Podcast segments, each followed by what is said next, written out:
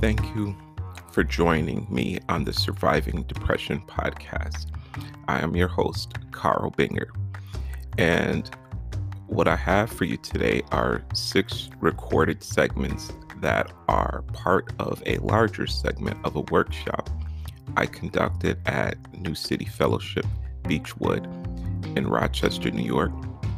Uh, Pastor Chris and Associate Pastor Alex uh, welcomed me and this topic with open arms. And I truly hope God will bless you um, as I cover the following uh, in these six segments.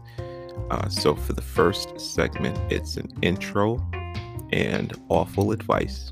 The second segment is goals and coping skills. Third, God heals us differently and Jesus in his care. The fourth session, carrying each other's burdens and being vulnerable, and diet. Fifth session, diet, spiritual life, and feelings are not facts.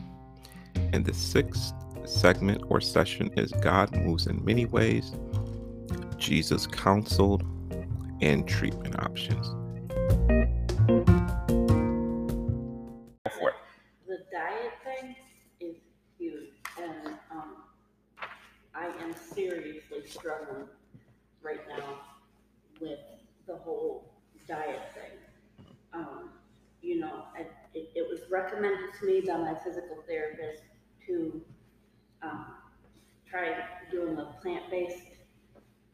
And um, I'll be honest, man, food is a huge addiction for me. It was my first love, and I'm an emotional eater, always have been. And um, so when I get depressed, which I have been struggling with, all I want to eat is the processed Yeah. junk Yeah, that I know isn't good for me. Right. I don't, I can have a salad sitting in front of me and it just looks disgusting to me. I don't. want it's really not that good. with Salads aren't that good. A lot of times, you gotta like add a lot of stuff to salads, right? Yeah. They're not that I'm good, just right? saying, I don't think there's anything Right. With, I and listen, just want to eat and eat and eat the there is, there are studies, and as we just know from human experience, Yeah. there are things in food that are pleasing temporarily. Mm-hmm. McDonald's, listen, That's the whole point. listen. It doesn't last. McDonald's, let's just take McDonald's. McDonald's is a multi billion dollar company. They have research, they have scientists, they have psychiatrists on payroll. I'm sure I could I could Yeah. bet everything. How what can we put in this to make people want it? Uh-huh. What can we add to it, right? Oh, I thought you were No, I, I, yeah, I had a, a question or comment. I didn't want to. interrupt. Oh yeah, yeah. No, I'm just. It's Yeah. just that. Yeah, there, there's there's things in this food that draws us to it, and it makes us our body respond. And like, hey, hey, I got satisfaction out of eating that quarter pounder with cheese. It's good. It tastes good. It does. When something tastes good, there's something in my brain that correlates with that good taste, and I want that again. I want that feeling. If I'm depressed and I'm trying to feel something, I just want to feel something. I want to feel like I'm alive, right? People who've been depressed, they they know that feeling. I just want to feel something, even if it's even if it's something I shouldn't be doing. Exactly. I just want to feel something. I want to feel high. I want to feel love. I want to feel. I just want to slap somebody. You know, I want to feel something. So what do I do? I got to do something, right? Like alcohol tannin. So that Yeah, I was just, um, you know, given that you're a, a, a, a counselor and not a specifically nutritionist, do you have advice for what are, you know, first steps if this is, if getting your diet and whatever on track is not something you're used to? And I guess also in the context of eating healthier is expensive, both in time and in money. Yeah, And like I'm thinking of, you know, when you're doing an elimination diet, or even just trying to cut out sugars and preservatives and added fats and stuff like that, it's easiest to do that if you're doing it yourself at home from raw ingredients rather than prepackaged store bought stuff that has all that stuff added in. Right. But that gets, you know, more expensive. And I, like I was looking a while ago at like USDA, NIH Yeah. plans, and they have like example weekly diets that give you complete nutrition, mm-hmm. you know, as recommended without too many calories. And they even broke it down into like income quintiles, like here's how you can eat. And when you get to the bottom quintile, it's like they could not put together something that looks like a normal human diet Right. and gives you all the nutrition. Yeah, yeah. And you add to that, Yeah. you know, if if if you're not wealthy, Yeah. and you're working a job or two, Yeah. now I need to take three hours a day to prepare the food. Yeah. And if I'm depressed, getting that gumption, like, Yeah. are, are there introductory baby steps to like, Yeah. what's something greater than zero at least? Let's take where we Yes. are right now and make a small improvement. Is there like a place that you would recommend as a start? So that is a fantastic point. And I, you know what? I was actually thinking this yesterday when uh, I was at lunch because we went, me and the guy, we went to uh, the Mercantile, uh, the new place at the Sibley's building, and their food is really pricey, but they, but it's it's healthy too. Like you say, it's expensive, but it's like it's like steak on salad with strawberries, and like this best salad you'll eat because it has stuff on it. Um, but what I what I tell people, and and we got to remember this too. We got to remember where God is in all this. So let's just think if you're on the lowest end. My family grew up really, really poor, and I'm thinking, okay, God, how how was God with us during that time? And I think it's through small things. It may not be a life changing thing, but it's through small things like fruit. Just fruit, like everybody can get their hands on fruit, right? Yeah, fruit and vegetables. There's the free fruit trucks, right? The the or the low. What's the truck that parks over The- Foodlink, right? yeah. Yes. So, someone in a neighborhood like this, much similar to something I grew up in, is okay. Get fruit, get fruits and vegetables. Eat a fruit. I tell people, eat a fruit with every meal. Eat an apple or orange. Eat your favorite fruit that you can get your hands on, but just eat a fruit with every meal. Let's say all you can afford is McDonald's. It's better that you have an orange with your double cheeseburger than no orange at all, right?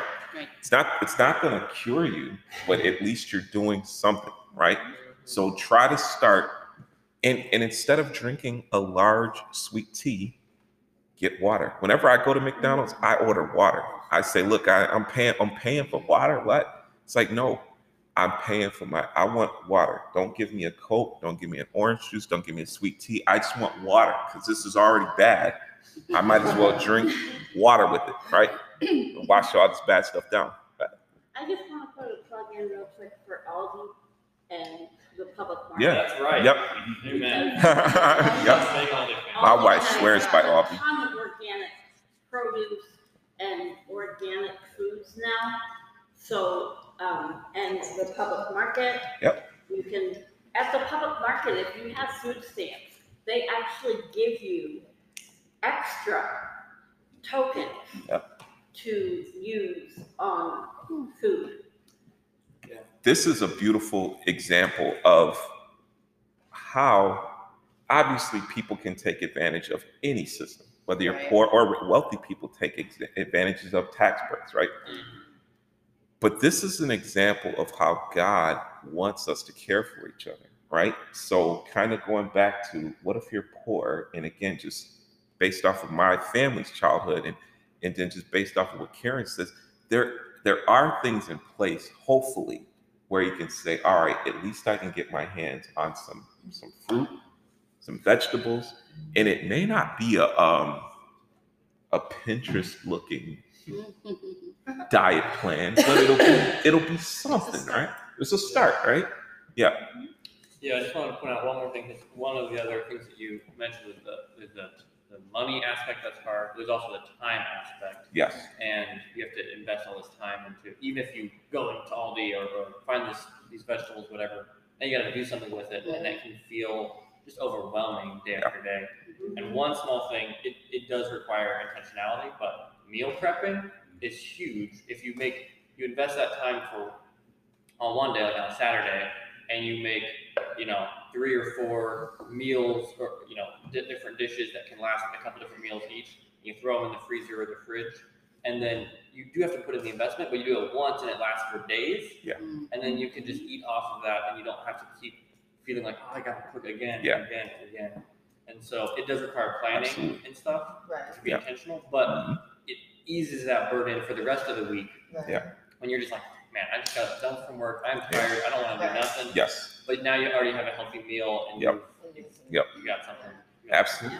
And and and just the the fruit aspect. The fruit, if you have a fruit, that is the most convenient thing, right? You don't have to prepare anything. Just have your apple.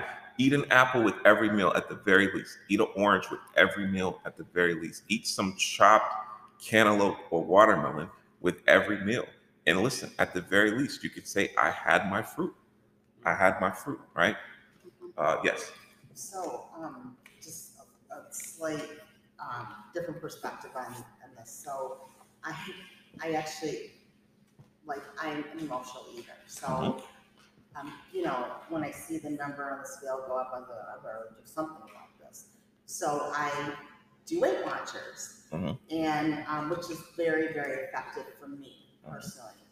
But, um, I also do, with Weight Watchers, I, I do opposite action in the sense of, um, you know what, I don't wanna go to bed, I'm like, I need to be around people. I'm Yes. doing Weight Watchers, not because I wanna like listen or like, cause I need it for myself as far as my weight, Yeah. and just be around people, and just go to Weight Watchers. Yeah. And then I'm like, okay, I don't, it's almost like, it's, it's not the specific purpose of Yeah. my going there. Yeah. Like the same purpose everyone else has in going there. Yeah. I'm like, just go to Weight Watchers, Yeah. because then I'm around people. Yes. And I just happen to hear about the Yes. foods I should be eating. Yeah, And exactly. that way it is. So Yes. it's like, okay, nobody knows the other purpose That- I'm here for. that goes back to the whole CBT, you know, cognitive behavioral sort of thing. Like, what behaviors, what actions, what thoughts can we do to change our the feelings? Like, right, we might feel the urge to have a food, or we may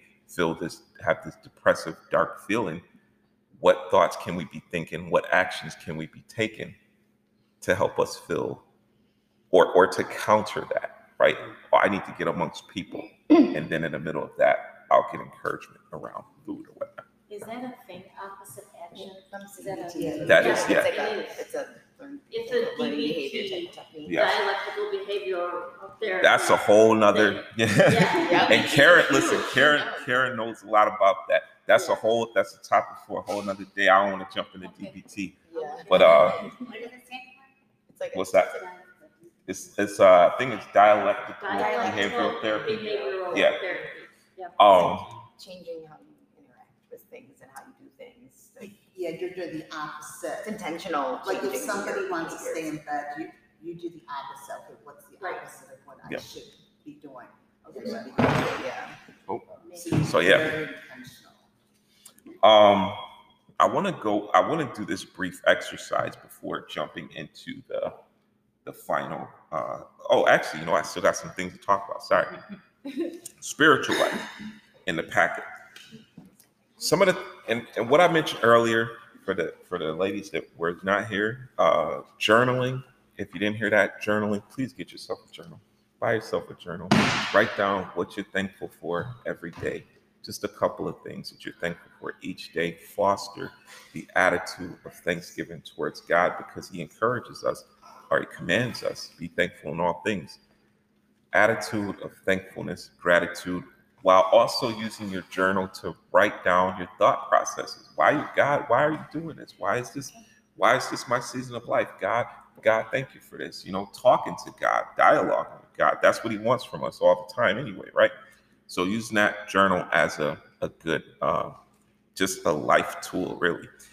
So spiritual life part when I ask some of these questions, like, what do you think God's thoughts are towards you? Like the depression may be saying one thing, like God hates you, right? God hates you. He doesn't love you. You're a reprobate, right? You, you're lost. You'll never be saved. Uh, you were never saved to begin with. You're gay. You're fat. You're ugly. All these different things, right? Are you relying on your feelings or the truth of scriptures? There's something that's, no matter how we feel, there's something objective about God that's never going to change, and that He loves us. So you could feel as depressed as possible. You could feel like Christ in a sense that his soul is troubled until the point of dying. You could feel like you're about to die or like you want to take your own life.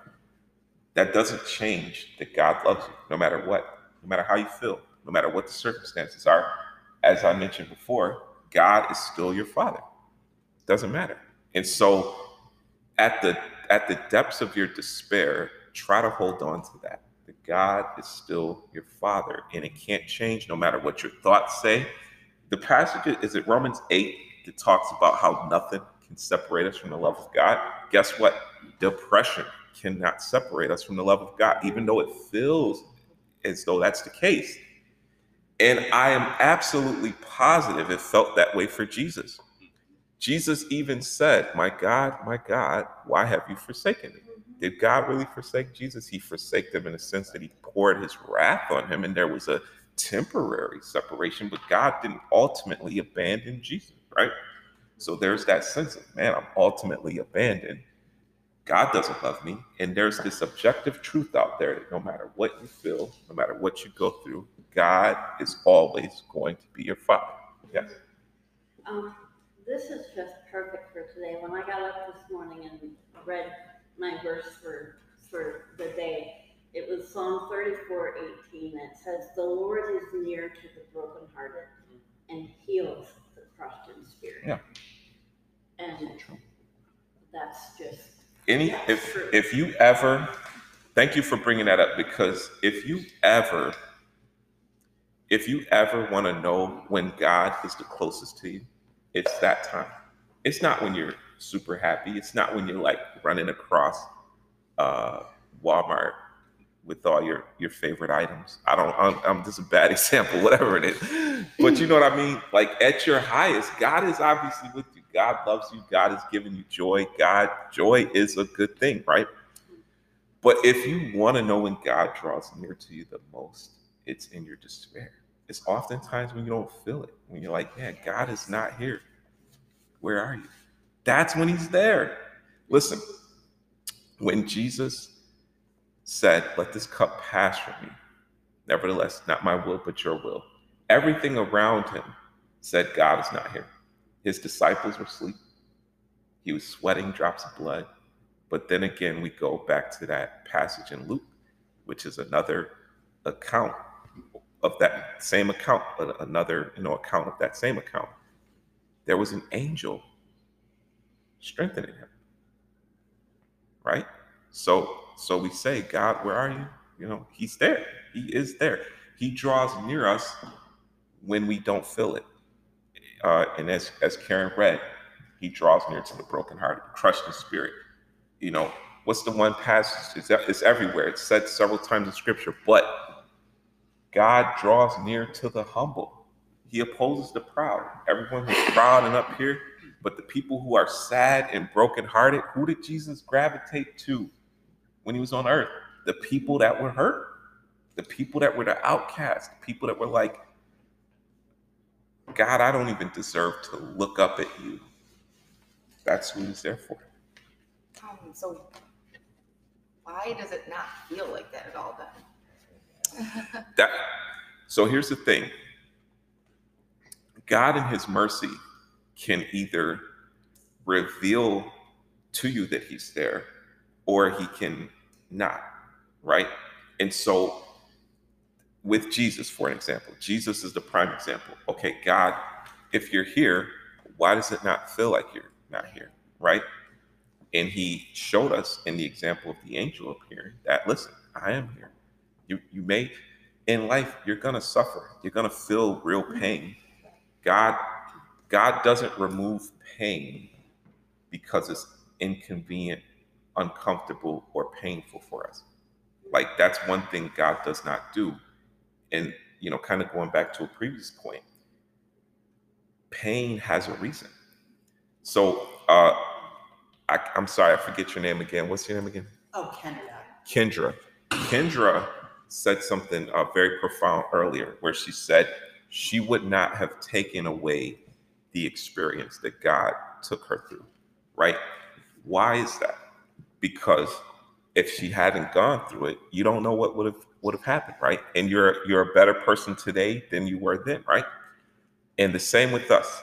We we may not feel God's presence. So what's the point of not feeling it? I think it's a lot of things. It's To keep the faith. It's to it's to keep the faith. It's to strengthen our faith. It's to treasure when god does come back. Uh lorraine and i were talking earlier about fishing and how my four year one of my sons my four year old is mad that we haven't caught any bass this summer.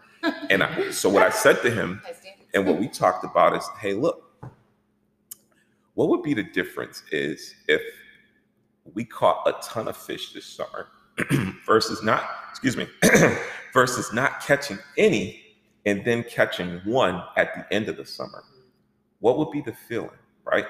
So to put it like to put it metaphorically in this situation we we'd be suffering and we'd say god why why why isn't this situation like with peter and the disciples where he just said put the net on the side of the boat and you know and pull up fish? Why isn't it like that? Why can't we and god is like don't don't worry about it. I'm still here.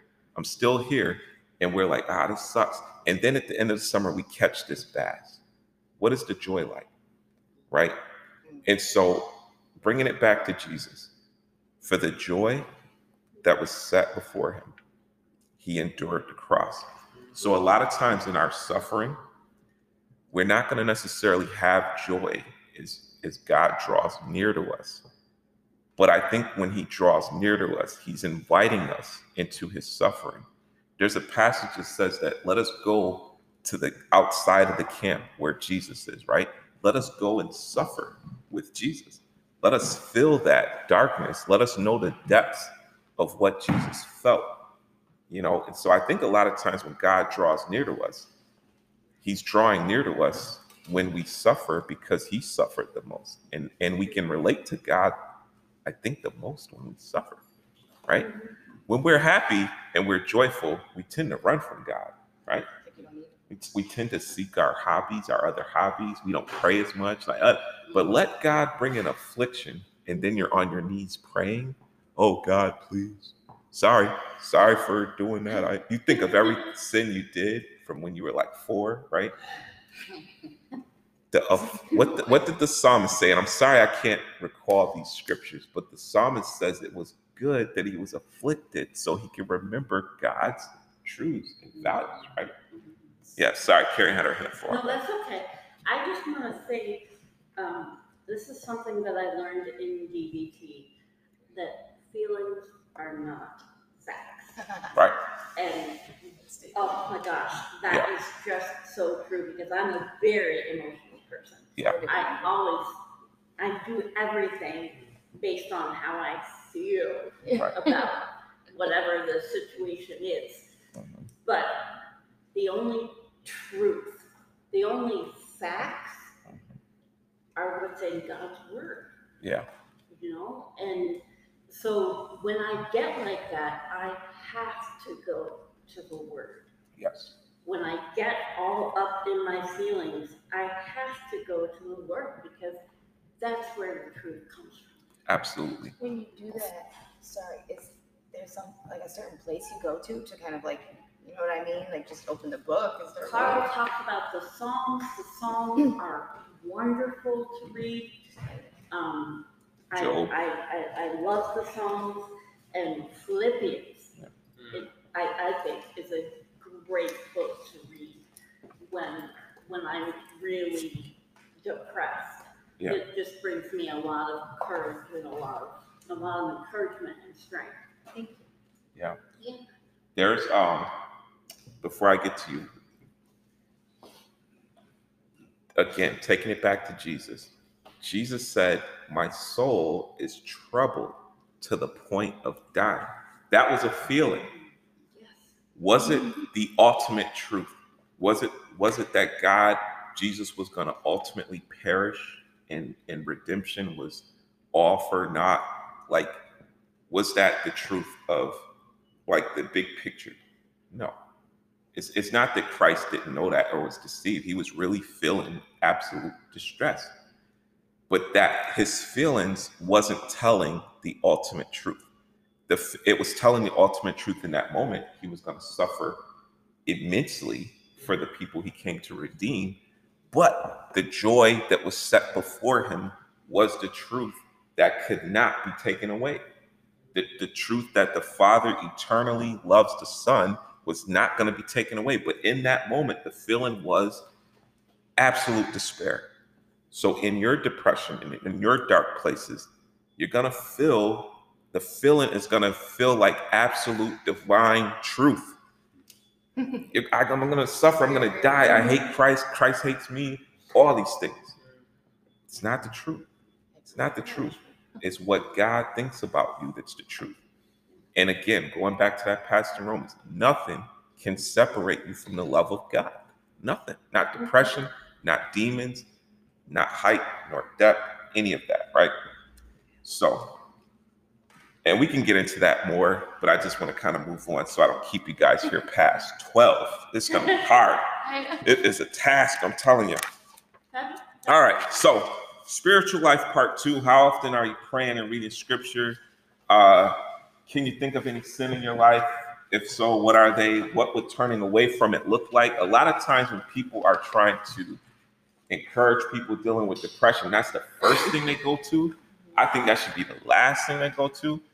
You know, you could always bring it up. God is not going to be like chastising you because you brought up sin last, but say, hey, look, like let's just talk about why you're feeling depressed and then wait a couple days maybe and then bring up sin. Yeah hey is there something you're doing that you feel like god is not in agreement with as opposed to the first thing you say to someone dealing with depression? Oh you man you must be out sinning.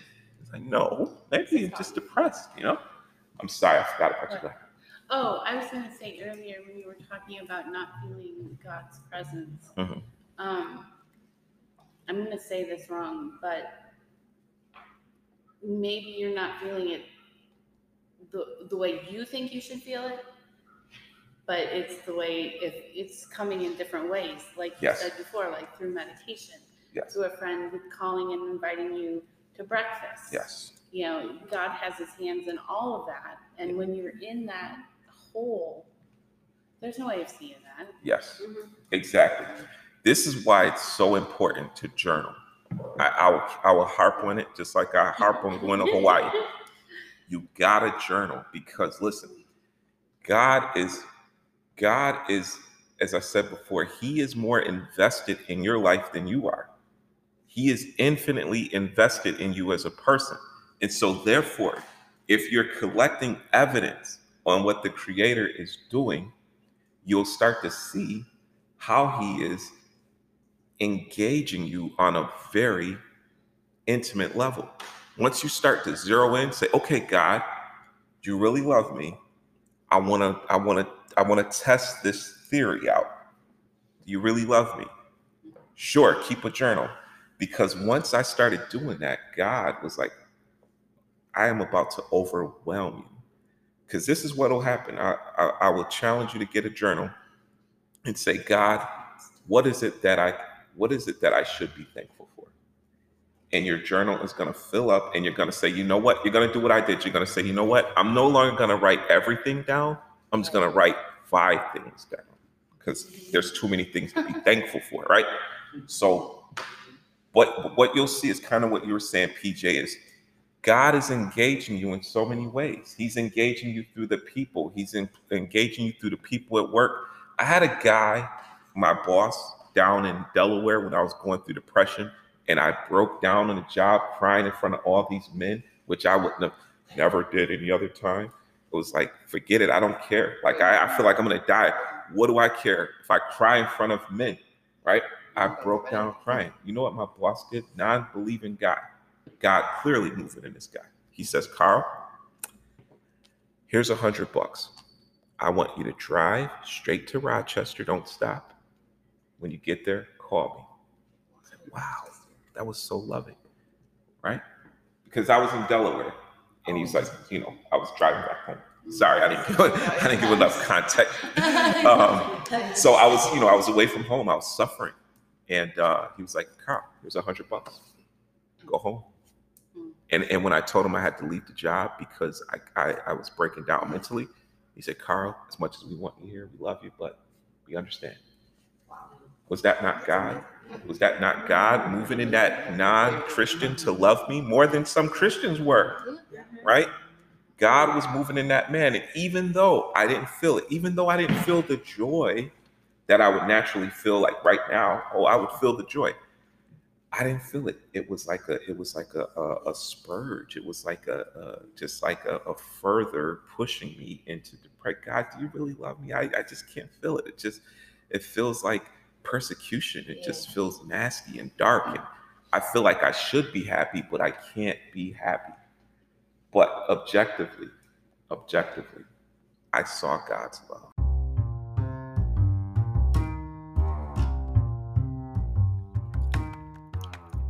Thank you for joining this portion of the Walking with the Person with Depression workshop.